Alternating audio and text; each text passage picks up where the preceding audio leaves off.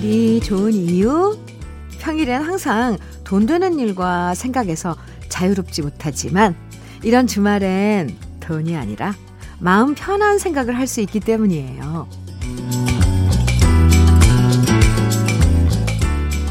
어떻게 하면 주말에 즐겁게 잘 지낼 수 있을까? 뭘 하면 재미있을까? 뭘 하면 기분 좋아질까? 두근거리고 기분 좋은 생각만 가득한 토요일 주현미의 러브레터예요. 2월 27일 토요일 주현미의 러브레터 첫 곡은 SG 워너비의 라라라 함께 듣고 왔습니다.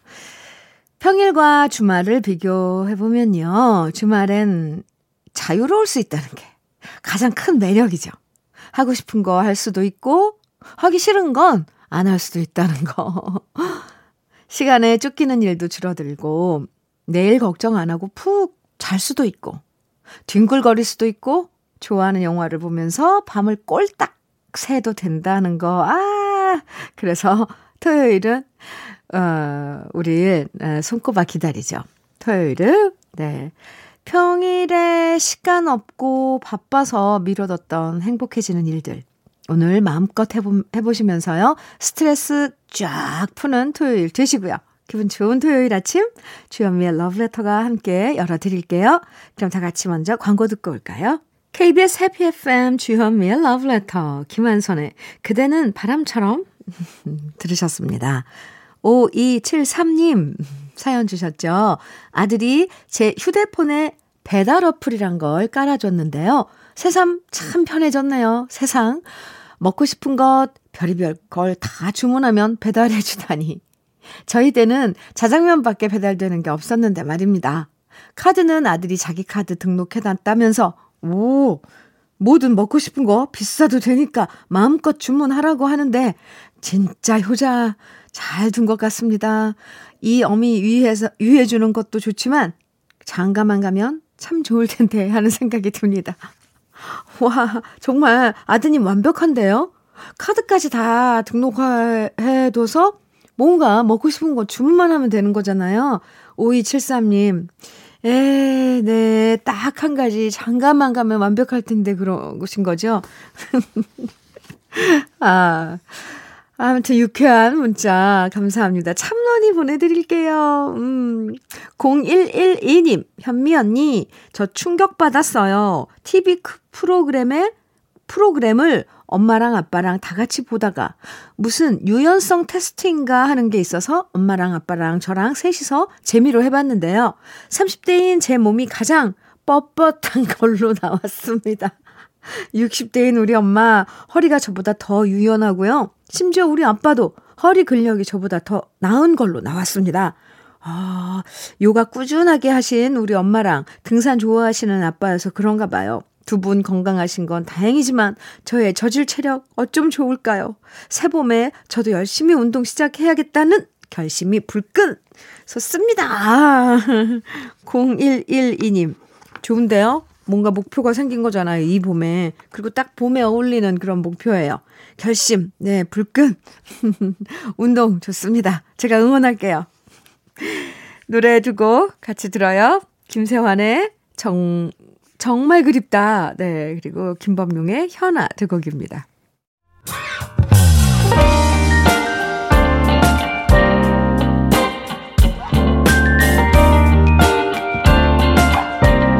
달콤한 아침 주현미의 러브레터.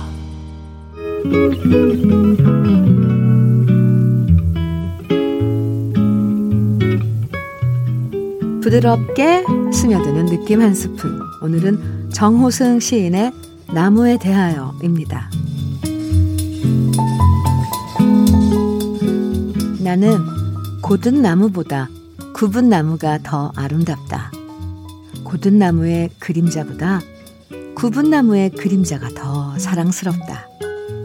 한방눈도 고든 나무보다 굽은 나무에 더 많이 쌓인다. 그늘도 고든 나무보다 굽은 나무에 더 그늘져 잠들고 싶은 사람들이 찾아와 잠이 든다. 새들도 고든 나무까지보다 굽은 나무까지에 더 많이 날아와 앉는다. 고든나무는 자기의 그림자가 구부러지는 것을 싫어하나 고통의 무게를 견딜 줄 아는 구분나무는 자기의 그림자가 구부러지는 것을 싫어하지 않는다.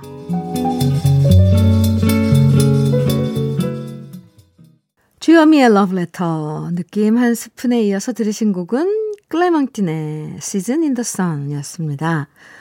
오늘 느낌 한 스푼 정호승 시인의 나무에 대하여 함께 했는데요. 이 세상에 나무를 사랑하지 않은 사람 없을 거예요.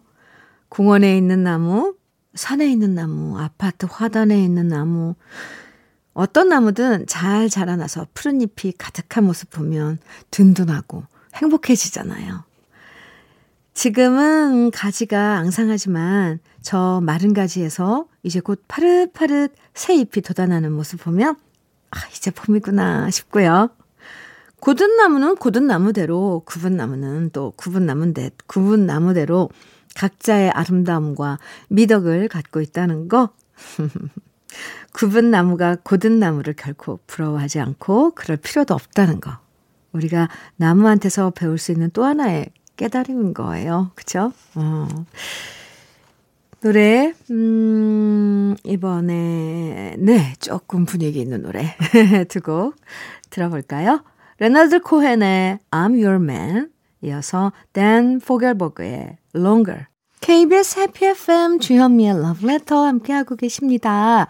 9784님께서 주디 결혼하고 시부모님과 9년 동안 같이 살다가 적금 타서 아파트로 분가하는데요. 시부모님께서 많이 서운해하시네요. 그동안 고생하신 박민수 아버님, 정진희 어머님 고맙고 사랑합니다 하시면서 문자 주셨어요. 네, 우선 새 아파트로, 새 아파트는 아니고 적금 타서 분가하시는 거라고 하셨네요. 네, 분가하시는 거 축하드려요. 네, 언제까지 부모님 밑에 있을 수는 없는 거니까. 근데 부모님은 많이 서운해하시는군요. 네, 사랑한다고 전해하셨네요. 최무경님께서는요, 주디님, 저 3월 맞아서 새로운 도전 해보려고요. 고등학생 때 현미님 중국어 하는 거 보고 너무 멋있어서 대학 가면 나도 중국어 꼭 배워야지 했는데 드디어 배울 수 있게 됐습니다. 열심히 배우면 언젠가 현미님과 중국어로 대화해볼 수 있는 날이 오면 좋겠습니다 하셨는데요.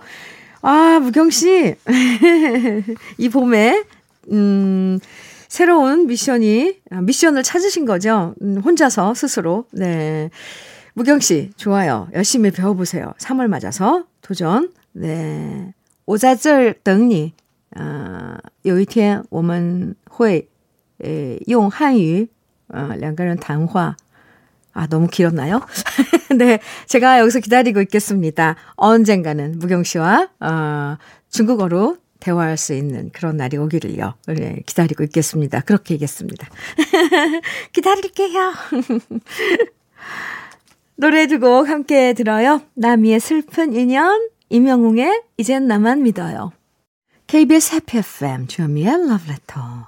이현주님께서 사연을 주셨어요. 손녀는 4살, 아직 만 4살도 안 되었지만 어린이집 2년 차인데요.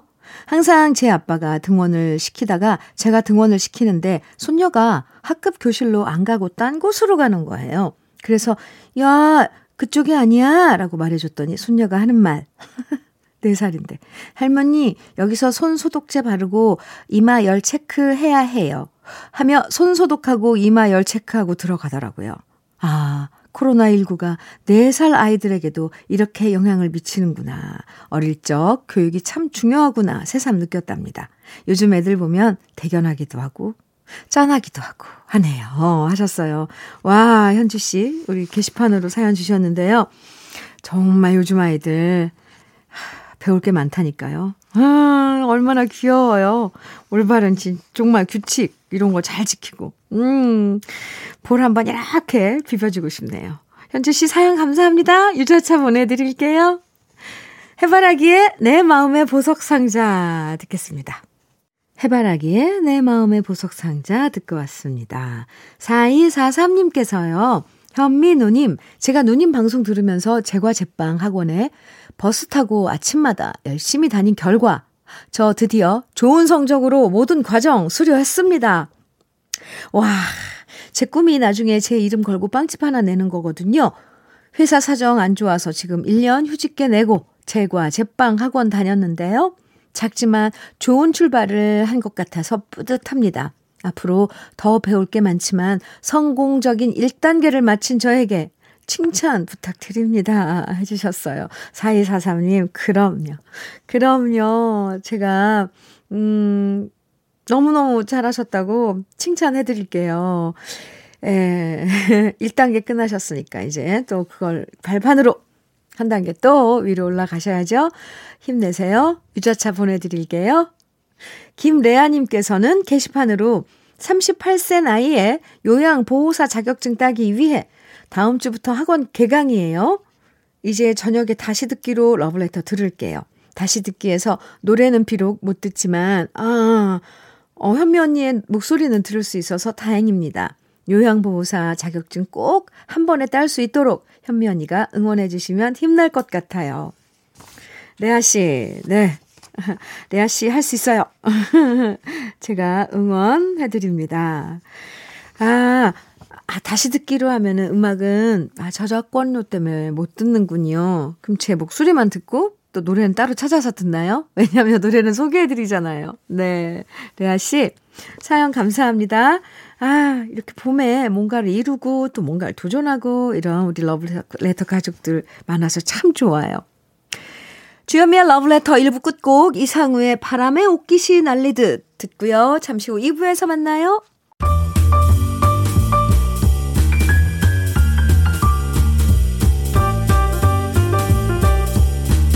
설레는 아침 주현미의 러브레터. 토요일 아침 여러분과 함께하고 있습니다. 주현미의 러브레터 2부 첫 곡으로 장윤주의 죄송합니다. 파리에 붙인 편지 듣고 왔습니다. 워낙에 우리 함께한 그 동료들이 아니라 장윤주 씨 패션 모델이고 그래서 좀 특이해서 파리에 붙인 편지 이거 들어봤는데 참 좋아서 오늘 또 한번 들어봤습니다. 러브레터 토요일 2부에서는요. 꺼내들어요. 함께하는 거 아시죠? 여러분이 보내주신 아련한 추억과 노래들 잠시 후에 만나보고요. 주현미의 러브레터에서 드리는 선물 소개해드릴게요. 주식회사 홍진경에서 더김치, 한일 스테인레스에서 파이브플라이 쿡웨어 3종 세트, 한독 화장품에서 여성용 화장품 세트, 원용덕 의성 흑마늘 영농조합 법인에서 흑마늘 진액, 주식회사 비엔에서 정직하고 건강한 리얼 참노니, 심신이 지친 나를 위한 비썸띵에서 스트레스 영양제 비캄, 두피 탈모센터 닥터 포 헤어랩에서 두피 관리 세트를 드립니다. 그럼 광고 듣고 올게요.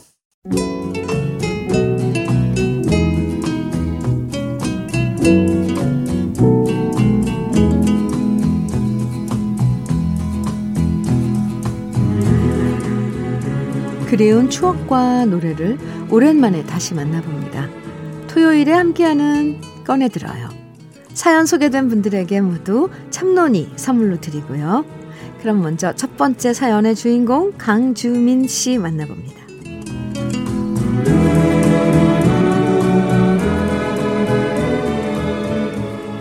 다음 주에 드디어 우리 큰애가 대학생이 됩니다. 대학생 되려고 어렵게 재수까지 했던 터라 대학 입학의 기쁨이 더 크네요. 하지만 요즘 코로나 때문에 온라인 수업을 해서 본인도 아쉬워하고 저희 가족들도 아쉽기만 합니다. 제가 대학교 1학년 다닐 때는 진짜 세상이 파릇파릇하고 아름다웠는데 요즘 애들은 그 느낌을 모를 것 같아서 안타까워요. 제가 대학 입학했을 땐 정말 캠퍼스 곳곳에 동아리 선배들이 장사진을 이루면서 자기 동아리 홍보하느라 북적댔고요. 잔디밭에 누워서 책 보는 선배들, 기타 치고 노래하는 선배들, 지루한 교수님 수업은 땡땡이 치고 미팅 가는 친구들도 많았답니다. 그땐 신입생이라면 선배들이 무조건 이뻐해줬고요. 저희가 콧소리 섞어서 선배님 하고 부르면 그냥 무조건 학교 식당에서 선배들이 밥을 사줬어요. 특히 복학생 오빠들이 저희들을 참 이뻐했었는데요. 솔직히 저희 눈에는 아저씨처럼 보여서 괜히 무서웠던 기억도 나네요. 지금 생각해보면 나이 차이 4~5살쯤 차이 나는 건 아무것도 아닌데 말이죠. 저희 땐 대학 졸업하면 취업이 잘 되는 시대여서 사실 요즘 친구들처럼 대학에서도 고등학교 때처럼 악착같이 취직 공부를 하지 않았었죠. 그래서 교수님들이랑 잔디밭으로 놀러가서 수업도 했고요. 시험 때면 서로 족보를 돌려가면서 함께 점수를 잘 받기도 했었고요. 출석 안 하는 친구는 목소리 바꿔서 대출을 해주기도 했었어요. 특히 봄이 되면 너도 나도 이쁘게 꾸미고 파일 들고 캠퍼스를 살랑살랑 걷던 기억이 바로 어제 같은데 벌써 35년 전이네요. 아무쪼록 우리 딸도 캠퍼스의 낭만을 제대로 느껴보길 바라면서 저의 캠퍼스 추억이 묻어있는 노래들 오랜만에 꺼내봅니다. 김수철의 내일, 이선희의 아 옛날이요, 이문세의 파랑새 듣고 싶어요.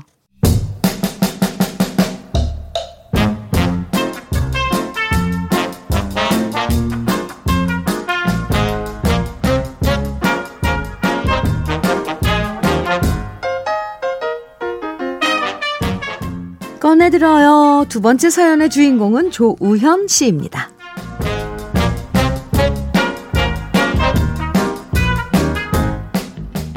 요즘 젊은 친구들은 잘 모르겠지만 제가 젊을 땐 폰팅이란 게 있었습니다. 만나지 않고 전화로 미팅하는 건데요.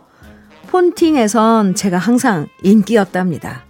왜냐하면 저는 요즘 말로 목소리 미남이었거든요.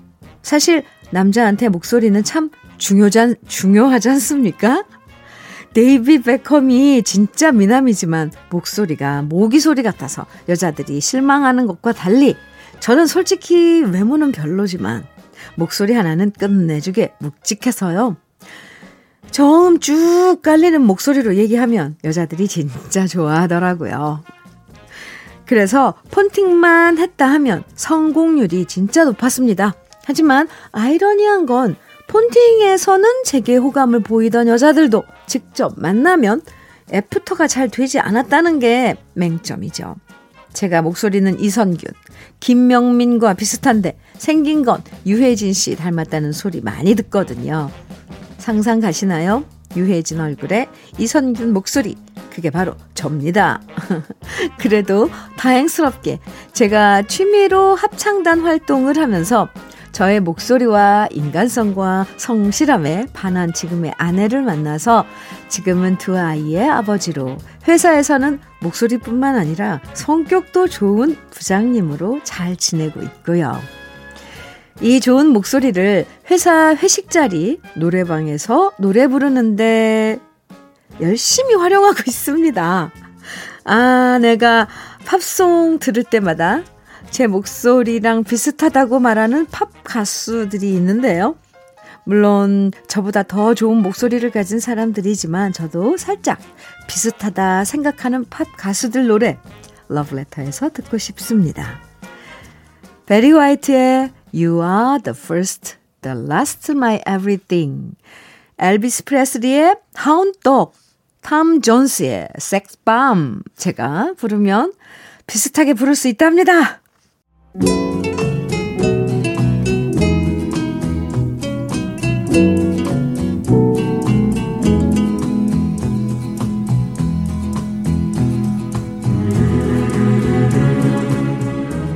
꺼내들어요. 세 번째 주인공은 김희정 씨예요.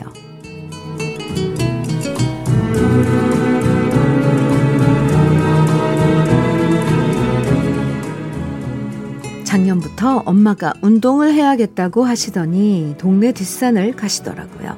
처음엔 30분 정도만 있다 오시더니 조금씩 시간이 길어지고 이젠 한 번 가시면 1시간 30분쯤 있다 오시는 거예요. 그래서 제가 너무 무리하시는 거 아니냐고 그냥 살짝 산책만 하고 오시라고 말씀드렸는데 괜찮다고 하시는 엄마. 그런데 지난번 엄마 생일 때 무슨 선물 사드릴까 하고 백화점에 함께 갔는데요. 엄마가 등산복 코너에서 발길을 멈추시는 거예요. 그러면서 이것저것 자꾸 입어보시길래 제가 말했죠. 이런 등산복은 높은 산 갈 때 입는 거지. 우리 뒷산처럼 나지막한 산에 둘레길 걸을 땐 이런 거 안 입어도 된다고요. 하지만 제가 이렇게 말했는데도 자꾸만 미련을 못 버리고 기능성 등산복을 만지작거리시는 엄마를 그냥 못 본 척 할 수 없어서요. 큰 돈 들여 등산복을 한 벌 쫙 뽑아드렸답니다. 아시죠?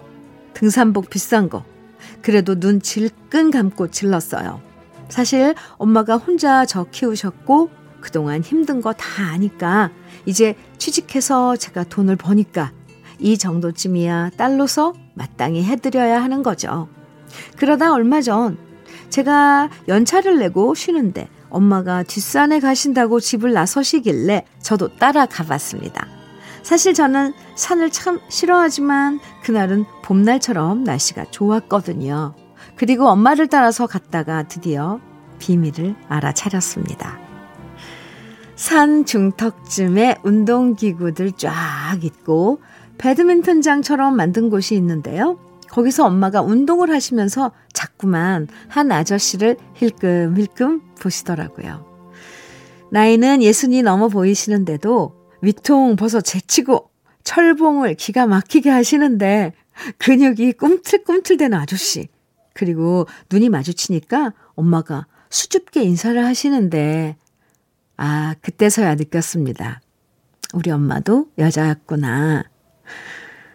그래서 이쁜 등산복 입고 싶으셨나 보다. 두 분 사이에 무슨 썸이 있는 단계는 아닌 것 같지만 그래도 엄마의 마음에 제가 몰랐던 봄꽃이 피어난 것 같아서 참 반가웠고 기뻤습니다. 그래서 우리 엄마가 뒷산 가면서 들으실 수 있도록 우리 엄마가 좋아하는 사랑 노래 꺼내 듣고 싶네요. 김지혜의 몰래한 사랑, 주현미의 짝사랑, 그리고 김연자의 아모르 파티.